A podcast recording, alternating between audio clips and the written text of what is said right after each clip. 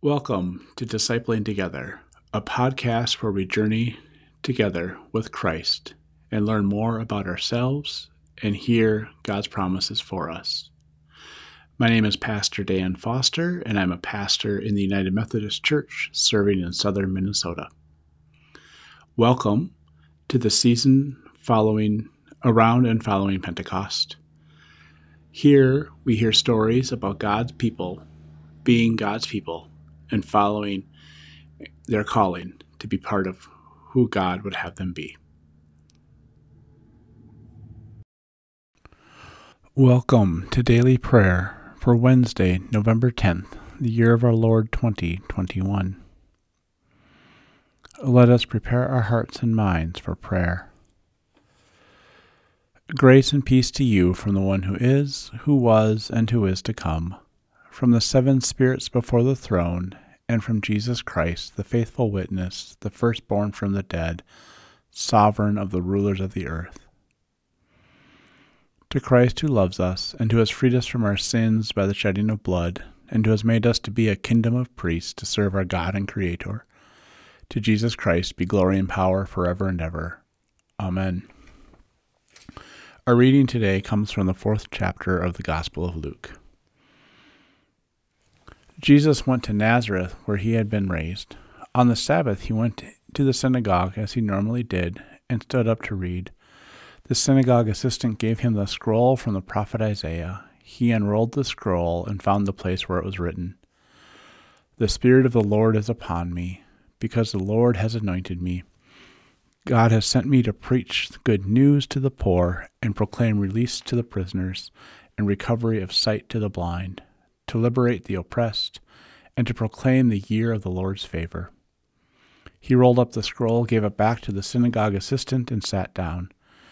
Every eye in the synagogue was fixed on him. He began to explain to them, "Today the scripture has been fulfilled in just as you heard it." Everyone was raving about Jesus. So impressed were they by the gracious words flowing from his lips. They said, "This is Joseph's son, isn't it?" Then Jesus said to them, "Undoubtedly you will quote this saying to me, 'Doctor, heal yourself.' Do here in your hometown what we've heard you did in Capernaum," he said. "I assure you that no prophet is welcome in the prophet's hometown, and I can assure you that there were many widows in Israel during Elijah's time, when it didn't rain for three and a half years, and there was a great food shortage in the land. Yet Elijah sent to none of them, was sent to none of them but to a widow in the city of Zarephath in the region of Sidon. There were also many persons with skin disease in Israel during the time of the prophet Elisha, but none of them were cleansed. Instead, Naaman the Syrian was cleansed." When they heard this, everyone in the synagogue was filled with anger. They rose up and ran him out of town. They led him to the crest of the hill on which their town had been built, so they could throw him off the cliff. But he passed through the crowd and went on his way. This is the word of God for the people of God. Thanks be to God. Amen. Would you pray with me? Gracious God, help us to understand your ways, that they don't always match up with our ways and what we might think we would want from life.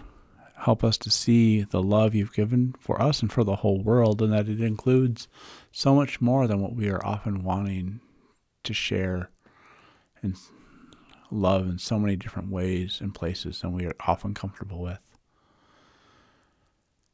Help us to understand your love for all of creation and then participate in that love.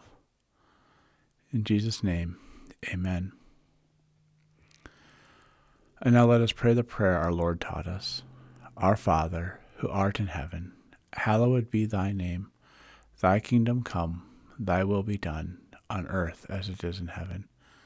Give us this day our daily bread, and forgive us our sin, as we forgive those who sin against us. And lead us not into temptation, but deliver us from evil. For thine is the kingdom, and the power, and the glory forever. Amen. Now let us confess our faith using the Apostolic Creed. I believe in God, the Father Almighty, creator of heaven and earth.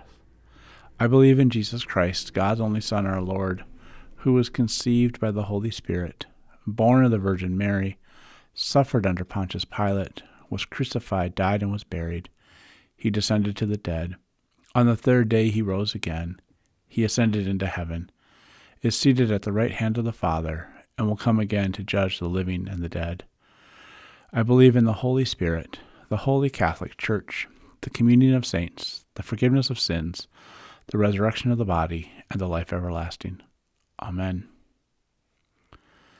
You live in the life of the resurrected Christ. Go now to participate in his reign. Amen. Go in peace and tend to your daily tasks. Amen.